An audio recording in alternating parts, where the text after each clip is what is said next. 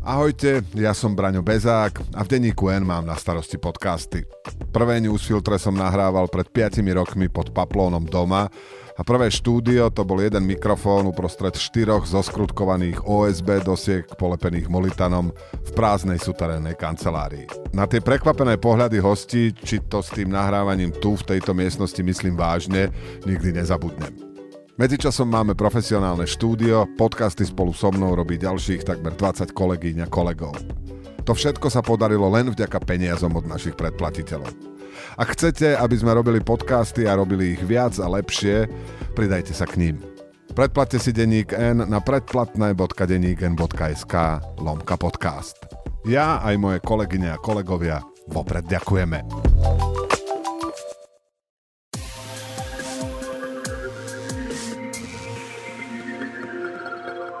Dobrý deň, počúvate podcast v redakcii. Moje meno je Veronika Folentová a dnes sa budem rozprávať so študentom medicíny a hercom Viktorom Ibarom. Dobrý deň, ďakujem, že ste prišli. Dobrý deň, ďakujem za pozvanie. A vy ste hrali v úspešnom seriáli Markizy Druhá šanca, teraz budete súčasťou show Let's Dance a do toho študujete medicínu a vlastne všade, kde som videla, ste povedali, že chcete byť naozaj lekárom. Mhm. Prečo? Je to moja passion, je to moja vášeň. A ja verím, že to je, to, to je ten zdroj môjho šťastia a nerad by som o to prišiel. Toto všetko je super, je to fajn, nový zážitok, človek zažije niečo nové, ale že by t- ma to strhlo natoľko, aby som nechal to, čo som sníval celý život, tak to asi nie. Takže vás nezlákal showbiznis? Zlákal, je to príjemné, sú tam skvelí ľudia a ak to mám porovnať s, inom, s iným typom práce, tak je to skvelé. Je super ísť z medicíny niekedy po skúške, po mesiaci a, a potom, ako som zavretý v izbe, uh, ísť a trénovať čaču a pripravovať sa na Let's Dance, áno, je to skvelé ale že by som sa chcel vyslovene len pripravovať na čaču, to asi nie. Váš otec je tiež lekár. Nevaroval vás pred slovenským zdravotníctvom? Mm, poznal som to od malička. Keď som s ním chcel tráviť čas, tak ma zobral do nočnej. Takže som vedel asi, do čoho idem, ale vždy ma motivoval, aby som robil to, čo ma baví. A nebolo tomu tak vždy. Ja som mu po maturite povedal, že idem preč, že idem do Dánska a budem študovať dizajn a súhlasil s tým. Aspoň z očí do očí mi povedal, že je to OK, aj keď potom ohlasy boli iné. Ale nikdy ma nejako do toho nenútil. Asi čakal na ten moment, kedy mu poviem, že ja to chcem robiť. A aby potom asi aj on nemal na vlastnom triku. A nejaký tlak, že á, ja som ho do toho dotlačil a teraz tak to dopadol. Ale neodrádza vás, keď vidíte napríklad, v akých podmienkach musí pracovať, po prípade, aké, aké je finančné ohodnotenie tých vecí na slovenskom zdravotníctve, veľa čo sa dá kritizovať. Tak vy keď to poznáte, není to pre vás novinka, tak aj napriek tomu je to pre vás lákavé. Medicína je lákavá, ale najmä z toho pohľadu, že môžem pomáhať ľuďom a že sa môžem učiť niečo, čo nemá konca kraja. Tam neexistuje najlepší lekár. Môže byť najlepší lekár v okrese, v kraji, ale nemôžem povedať, že toto je najlepší lekár na svete. Vždy bude vedieť nejakú časť. A toto ma asi na tom láka. Vždy mám rád nejaké ciele, vždy rád niečo splním a viem, že tu sa to nikdy nepodarí, takže by to mohlo výsť na celý život. Ale že by som sa nejako tešil na naše zdravotníctvo a na naše nemocnice, to nemôžem povedať.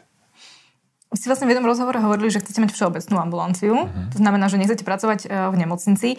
Všeobecných lekárov je celkovo nedostatok na Slovensku. Prečo to, prečo to láka vás? Láka ma to najmä preto, pretože uh, nie je len samotná medicína, uh, je to, čo ma veľmi baví, ale aj uh, management. A myslím, že toto je dobrá, dobrá spojitosť toho. Tá atestácia je celkom rýchla, ponúkli nám eh, rezidenčný program, ktorý trvá 3 roky, takže je tam eh, trošku ľahšia cesta, ako ísť cez, cez ten interný kmeň 5 eh, rokov. A myslím, že následne, ak by sa to všetko podarilo, vytvoriť ambulanciu, tak by som mohol trošku zakročiť do toho, ako to vyzerá. Tak snažím sa aspoň informovať, snažím sa nasávať informácie, pozerať sa po všeobecných ambulanciách, ako to momentálne funguje, na čo sa ľudia stiažujú a myslím, že by sme mohli priniesť možno nejaký nejaký nový pohľad na to, ako by človek mohol prísť eh, k lekárovi a odniesť si informácie a všetky recepty, ktoré potrebuje trošku nejakou prirodzenejšou cestou. A keď sa pozriete na to, ako to funguje, tak ako to funguje dnes? Čo sa mu tam možno páči, čo nepáči? Mm, rýchlo zbesil. je ich málo. Tam by som začal, že je ich naozaj málo, ak hovoríme o všeobecných ambulanciách a pacientov je veľa.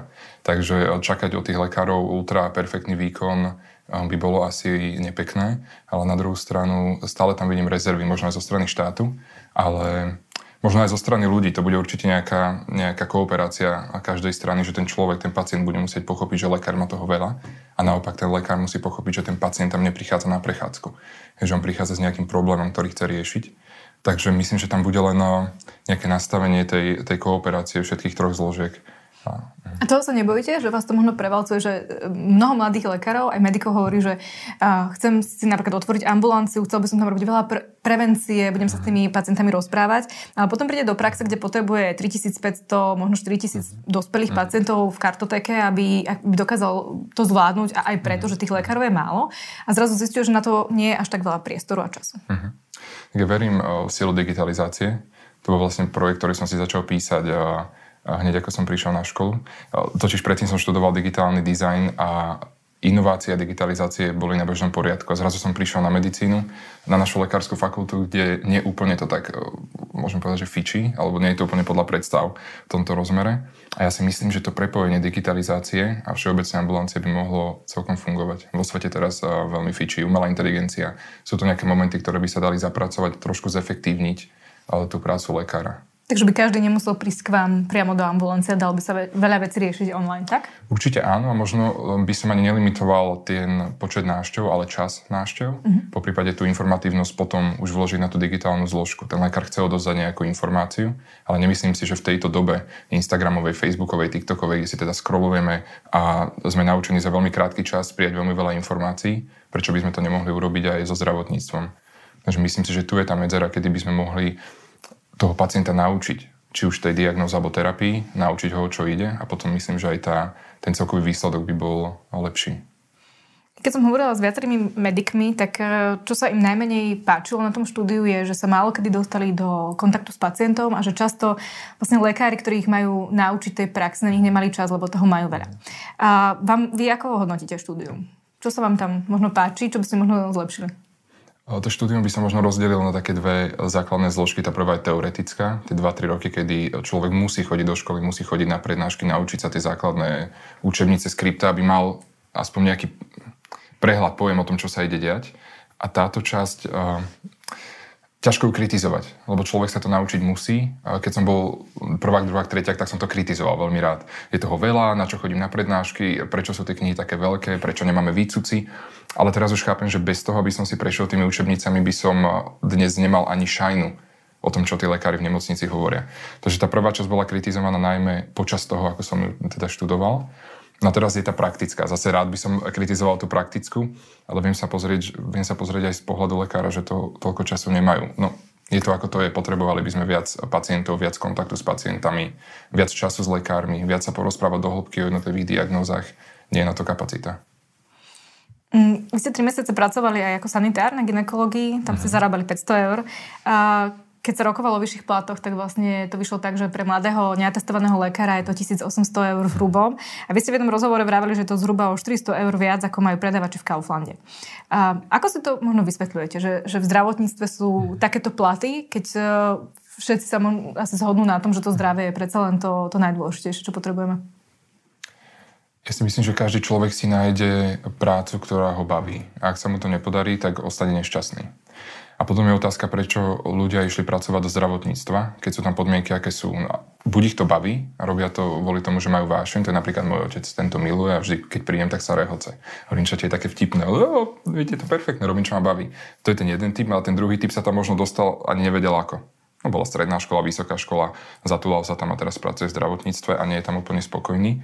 Ale a myslím si, že vykrikovať, že, že tie platy sú zlé, tiež nie je úplne akože jediná opcia, ktorá sa dá spraviť. Ja keď to porovnám napríklad s, s tým spomínaným Kauflandom, tak ma to zaskočilo. Bol som na nákupe a zrazu som počul takúto správu. Tak bolo to, bolo to nemilé, lebo som si hovoril, že aha, tak a, nechcem porovnávať tú prácu, ale skôr tú zodpovednosť. Že my tam máme zodpovednosť za ľudské životy v tom Kauflande nemám úplnú zodpovednosť za ľudský život, nemal by som byť lepšie ohodnotený, ale vidím, že, že tady proste cesta nejde, že môžem sa snažiť kričať a môžem sa snažiť robiť osvetu, tie peniaze sa tam sami nenalejú. Takže tam je presne tá tretia zložka štátu, ktorá by mohla um, trošku skorelovať tie platy. Teraz sa niečo udialo, super, za to sme vďační, aj tak si myslím, že je to veľmi, veľmi ďaleko od toho sna, ktorý by som tam niekde rád na konci videl. A vy to ako vnímate, že možno za, za účinkovanie v televíznej show alebo v televíznom seriáli a vlastne dostanete o mnoho viac peniazy, ako napríklad za to, že budete lekárom, budete mať svoju ambulanciu? Mm-hmm. Ja hovorím, že, že taký je svet. Ľahko sa to hovorí, ťažko sa to robí a O to ťažšie sa mi potom hovorí s mojimi rodičmi, ktorí makajú každý deň. Mamina je vychovávateľka, družinárka a odmaká si tie hodiny s deťmi. Otec je teda lekár, internista, nefrológ a odmaká si to s pacientami. A na konci dňa nemajú takú výplatu ani zďaleka ako ľudia v showbiznise. Ale taký je svet a to sa nedá ani porovnať. Pretože potom by sa mohli naše špičky zo showbiznisu porovnávať s Hollywoodom. A mohli by byť nešťastní, že prečo nemáme toľko peňazí ako, ako ľudia v Amerike. Tak je to mm. možno iné, pretože tá krajina má, má akože iné HDP, je to bohatšia mm. krajina, ale keď si porovnáme možno, že tie odvetvia v rámci jednej krajiny, že vlastne sme ochotní mm. ako spoločnosť zaplatiť o mnoho, o mnoho viac e, za napríklad za show business a nevieme zaplatiť poriadne lekárov, ktorí potom odchádzajú do Česka alebo inám, že, že čím to je? Hovoria nám, že rozpočtom, hovoria nám, že, že peniaze nie sú. Ja si myslím, že peniaze sú, ale zase je to o tom, ja si myslím. A na medicíne ma učili, že, že tam veľmi nejde o to, čo si myslím ja, ale čo hovoria fakty. A za tú oponu ja nevidím. Myslím, že asi nikto z tých lekárov nevidí za oponu, čo sa reálne v politike deje, ako sa reálne prerozdeľujú peniaze, kam reálne tečú. Môžeme si prečítať denník, môžeme si prečítať nejaký web a dozvedieť sa nejaké info. Aj tak si myslím, že je to len malé percento z toho, čo sa reálne deje. Aj keď robíte dobrú prácu aj vaši kolegovia a aspoň trošku ľuďom približujete realitu a snažím sa starať o veci, ktoré viem ovplyvniť. Toto je vec, ktorú ovplyvniť neviem.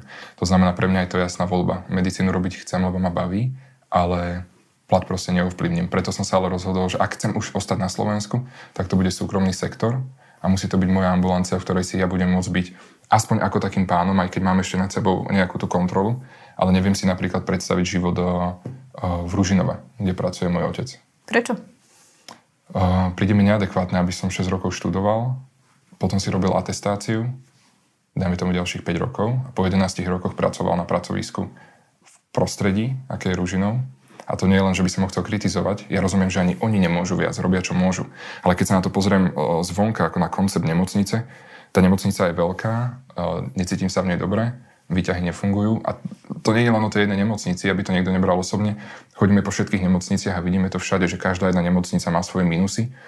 Neviem si predstaviť prežiť uh, eh, 5 rokov a viac rokov na takomto pracovisku. Myslím si, že je to uh, niekedy až dehonestujúce a človek by nemal pracovať v takomto prostredí. Keď prídem k vám, je tu čisto. Nevidím tu plesne, steny sú krásne, nový sadrokartón, pekná tapeta. V nemocnici sa toto nedeje. A čo vám na to možno hovorí váš otec, keď sa o tom rozprávate? Pre neho je to, uh, aké dlhodobo pracovať v takomto prostredí? On to nechce ani počuť, ale ja hovorím, že oci, nemôžeme sa o tom baviť a to práve preto, pretože ty si začal inde. Človek vždy má, má nejaké porovnávania a on to porovnáva s Afrikou, s Kongom. Takže on povie, ja som začal v prachu, toto je moje Švajčiarsko. Ale ja som začal na Slovensku vďaka tebe, oci. To znamená, že ja to s tým reálnym Švajčiarskom chcem porovnávať, chcem ísť ďalej. Ale zase sa mi nechce odísť z krajiny. Takže tam nemáme veľmi veľkú otvorenú debatu s otcom a hlavne, ako hovorím, on je človek plný vášne pre medicínu. On má dar, ktorý som ja nedostal a je úžasné, že ho má, preto on nepozerá až tak na to prostredie. Ak by ho aj mal sledovať, tak stále, to má, stále má možnosť porovnať to s Afrikou a povie, že je to skvelé. Ale ja mu poviem, že je to maximálne nedostačujúce. Takže my sa na tom nevieme stretnúť ani z tých pohľadov otec, syn, ale obidva sa rozumieme a tú debatu väčšinou neotvárame. Vy hovoríte, že nechcete odísť zo Slovenska, že tu chcete ostať. A ani ste to nezvažovali? Lebo mnoho mladých e, budúcich lekárov alebo aj mladých lekárov e, vlastne možno, že sú spraví atestáciu, vyštuduje tu, ale potom odchádza. Či už do Česka ako najbližšie alebo, alebo niekam ďalej. Zvažoval som to, ale e, chvála Bohu som mohol vyskúšať byť necelé 3 roky v Dánsku, práve na tom štúdiu dizajnu. A bolo to krásne, krajina celkom funguje, to prostredie je úžasné, ale bol som bez rodného jazyka, bol som bez rodiny, bez priateľov, musel som si vybudovať vlastnú sieť ľudí. Nie je to jednoduché. To je to, za čo tleska môjmu otcovi, že to dokázal pustiť tie svoje korene a ísť e, do cudzej krajiny. Nie je to len o tom naučiť sa jazyk a snažiť sa vytvoriť si tú komunitu, ale človek sa nikdy nestane tým, tým nativom. Nikdy nebude mať tú esenciu toho, že ah, som Dán, alebo som Švajčiar, som Američan. Vždy tam bude nejaká medzera, až generácie potom si budú užívať ten prínos krajiny. A vidím to presne na otcovi, koľko musel nechať a v ktorých oblastiach možno trpí, alebo v ktorých oblastiach nemá šancu sa chytiť a porozumieť tomu Slovákovi, aj keď je tu už cez 30 rokov. A toto je niečo, čo ja som obetovať nevedel. Vy ste momentálne aj tvárou kampane Slovak Telekom o rešpekte. Vy vlastne tam hovoríte o tolerancii. Um, aké to vlastne pre vás bolo vyrastať na Slovensku? zase spomeniem rodičov, že urobili perfektnú prácu vo vytvorení zdravého prostredia pre nás, teda pre všetkých troch súrodencov, ktorí sme inej farby pleti a vyrastali sme tu. Takže od malička pracovali na tom, aby sme uh, rozumeli, že sme iní. Nikdy nám to nezakrývali, vždy nám hovorili, áno, vyzeráš na prvý pohľad inak. Vždy, keď bol nejaký konflikt, tak nám mama vysvetlovala, akým štýlom sa k tomu postaviť. To znamená, že to porozumenie prichádzalo už od malička a nikdy to neriešili konfliktne. To bolo veľmi zásadné. Že nikdy nešli do konfliktu. Prečo sa tak správate k môjmu dieťaťu? Vždy išla naopak keď ma niekto šikanoval na ihrisku, zobrala čokoládu, prišla a povedala, ty sa vieš tak krásne byť, Ríško, a tu máš čokoládu a postaraj sa o môjho syna a zrazu Ríško, ktorý mi možno robil zle, bol zrazu môjim najlepším kamarátom. No a toto prostredie, ktoré oni vytvárali, sa nejakým štýlom pretavilo do nás a, a verím, že ani my nehľadáme tú konfliktnú cestu, keď som konfrontovaný, ale že hľadáme ten spôsob, ako tu prežiť bez toho, aby sme ako mali nejakú újmu. Napríklad. Lebo asi oni to mali uh, komplikované. Váš otec je teda z Konga, mama je Slovenka. Uh, tak aké to pre nich bolo? Vy ste vlastne vtedy bývali v dedine pri Senci, tak? Uh, tri roky bývali v podunajských biskupiciach, mm-hmm. potom sme sa presťahovali do Senca. Ale teda častokrát je to skloňovanie, že, že som zo Šarvie, alebo z Blatného, odtiaľ pochádza mamina. A trávili sme tam veľa času, ale teda bývali sme celý čas v Senci. A tatino práve apeluje na to, že to bolo ťažké byť tu a vyrastať, respektíve bolo to ťažké pre nás vyrastať tu a pre nás to vychovávať a to bolo presne, to bol ten moment, kedy si povedal, že pôjdeme do Senca, radšej budem dochádzať do Ružinova odtiaľ a zvládneme to radšej v menšom meste. Mm, to Bratislava je pritom vnímaná ako taká, ktorá možno teraz mm-hmm. je možno kozmopolitnejšia, mm-hmm. možno, že viac, uh, viac prijatia tu viete nájsť, takže vtedy to tak nebolo, keď ste boli menší? Ten... Podľa toho, čo mi hovorí, vôbec nie. nie? Podľa toho, čo mi hovorí, vôbec nie a stačilo mi úplne, tých príbehov je veľa keď eh, mi hovoril, že išiel s mamou po ulici a povedal, že Maja, ak sa niečo stane, hneď ma pusť a idem okamžite na druhú stranu ulice. To už ja nepoznám. Že by som priateľke musel povedať, že a, vieš čo, ak sa niečo stane, ak by niekto na mňa kričal, nechám ťa to a pôjdem na druhú stranu, aby dokopali len mňa a nie aj teba. To sa už v dnešnej dobe verím, že nedieje. Minimálne ja som uh, takýto moment, ani som o tom nepočul, že by sa toto uh, malo udiať niekomu kvôli farbe pleti. Máme tu pár príkladov extrémizmu, ale nie je to bežné. Uh, Otcovi sa to teda dialo a v dnešnej dobe ja verím, že to je zabudnuté. Takže sme dneska tolerantnejšia krajina, možno ako keď váš otec prišiel na Slovensko? Určite, určite a minimálne tu v Bratislave. Um, vy ste vlastne povedali v jednom rozhovore, že e, nechodíte v noci MHDčkou kvôli tomu, že, že máte, z toho, máte z toho obavy. A menili ste nejak ešte inak svoje správanie práve preto, aby ste možno predišli konfliktom, pretože ste možno očakávali, že, že tam by niečo sa mohlo stať? Mm, určite áno, ale zase je to, je to o výchove. Ja som sa narodil v 97. Otec mal čerstvé spomienky na to, čo sa dialo jemu a jeho, jeho priateľom. To znamená, že mi veľmi živo vytváral prostredie Viktor do Bratislavy len autom. Na tréningy som chodil do Karlovky každý jeden deň len autom. A ja som ani nevedel, kde tá Karlovka je. To znamená, že som niekoľko rokov hral basket v Bratislave a keď som sa sem presťahoval, tak som vtedy až zistil, že kde je Karlovka, čo to vlastne je ísť niekam MHD, lebo som poznal len auto. Ale napríklad moja sestra to tak už vôbec nemá. Má 18 rokov a už vôbec na ňu netlačil týmto štýlom. Práve, že jej nechal voľnosť, lebo videl, že aj to prostredie sa mení. Takže jej mohol nechať trošku, trošku viac priestoru na to, aby chodila sama, aby bola možno samostatnejšia od mladšieho veku. Ale ja si myslím, že to bolo presne z tých spomienok, že on bol poznačený uh, život tým, čo prežil a preto ma tak trošku držal v klietke, aby sa mne nič nestalo. Aby ste boli v bezpečí. A dnes ešte máte nejaké možno um, činnosti alebo nejaké svoje typy správania, ktoré možno už nie sú odôvodnené, ale stále to máte v sebe, že radšej, radšej to urobím takto, aby sa nič nestalo? Už je, je toho menej, určite menej. A Možno by som to skôr zobral z toho pohľadu, že som si nevybudoval k niektorým situáciám vzťah. To znamená, vidím, že kamoši sa vedia zabaviť v meste v Bratislave. Ak ma tam vezmu, tak som v totálnom diskomforte. Takže musím sa veľmi sústrediť na to, aby som si to vôbec vedel užiť na vnímaní a ísť či, čím skôr domov. Pričom sestra mi povie, že to je úplne super. Ja to tak nevnímam. O MHDčky taktiež. Cez deň úplne fajn. Nemám s tým problém, večer by som to, to nespravil v žiadnom prípade. To znamená, že čo, že sledujete okolo, že či sa niečo nestane? Ja si myslím, že... Nepokojný? Áno, že tá výchova, tá výchova zanechala uh, možno nejaký spôsob myslenia. Že prídem, nedovolím si pustiť si hudbu do, slúcha, do slúchadiel a teraz sedieť v MHDčke, neviem, po 6. hodine v zime. To neexistuje. To by som nikdy neurobil. Takže asi je to len môj nejaký systém uh, premýšľania, nejaký môj, nejaká moja klietka, ktorú ja som si vytvoril. Nehovorím, že to je paušálne a platí to u všetkých. Viem, že milión ľudí to proste robí a je to OK ja to robiť nechcem, no, necítim sa tak OK. A reálne sa stretávate? Či už možno že s nejakým diskomfortom, keď sa stretnete možno s niekým na ulici, po prípade asi viac je to online ako, ako v reálnom živote, že? Uh, možno je to tak 60 na 40, 60 online a 40 offline. Uh, tiež záleží, že v akej, v akej spoločnosti sa pohybujem, ak sa bavíme o tom offline alebo o tom živom, živom uh, uh, styku s takýmito vecami, ale málo a stále toho menej a menej možno zo začiatku, keď som zmenil prostredie, prišiel som do školy a začali tie ataky, ja tomu hovorím ataky, niekto to povie, že sú to len poznámky. Že á, vy máte na Vianoce palmu alebo stromček. A pre mňa je to atak. Pre mňa to nie je nič komfortné, lebo musím zrazu skupine ľudí som konfrontovaný niečím, čo má byť vtip, mne to nepríde úplne vtipné, lebo nevidel som ešte nikoho, že by mal na Vianoce ozdobenú palmu, prečo by som ju mal mať ja. A na druhú stranu v tom online si ľudia veľmi veľa dovolia, ale snažím sa to nevnímať. Keď príde nejaká správa, tak to automaticky mažem ale ak to ide do nejakého vyhrážania, tak tam spozorniem a to sa stalo párkrát. Ale teda stretávate sa s tým ešte aj v osobnej forme, teda v tom mm. offlineovom svete? Áno, ale je to stále menej a menej. A nie je to už v takej agresívnej forme, ako hovorím, tie možno prvé dva roky, keď som prišiel na lekárskú fakultu, tak som to vnímal oveľa častejšie ako teraz. To je zaujímavé, lebo lekárske fakulty aj na Slovensku majú mnoho zahraničných študentov, uh-huh. či už v Bratislave, ale aj v Martine, tak e, práve tam by malo byť to prostredie také príjmané? Uh-huh. Že, A tým nemyslím, len prostredie, tým nemyslím len prostredie našej fakulty, uh-huh. možno prostredie uh, uh, obytnej zóny, kde som býval, uh, tie cesty, ktoré som teda rezal po Bratislave. Že najprv to bolo A, susedia, to je to isté. Presťahujem sa, susedia sa začnú pýtať, odkiaľ ste, to je ešte, to je ešte fajn. Ale potom, najmä ak je človek v strese a chce robiť nejaký small talk, chce nadviazať komunikáciu, to je presne ten moment, kedy to príde. A stáva sa to proste stále. To znamená, je to na začiatku, ľudia si na to nejakým štýlom zvyknú, ak na to nie sú zvyknutí a potom to už je len lepšie. Že ako by nevedeli, ako sa mi nadviazať kontakt. Je to možné. Mhm. Um, Donedávna slovenské seriály neobsadzovali do takých tých významnejších úloh uh, ľudí iné ako bielej farby mhm. pleti.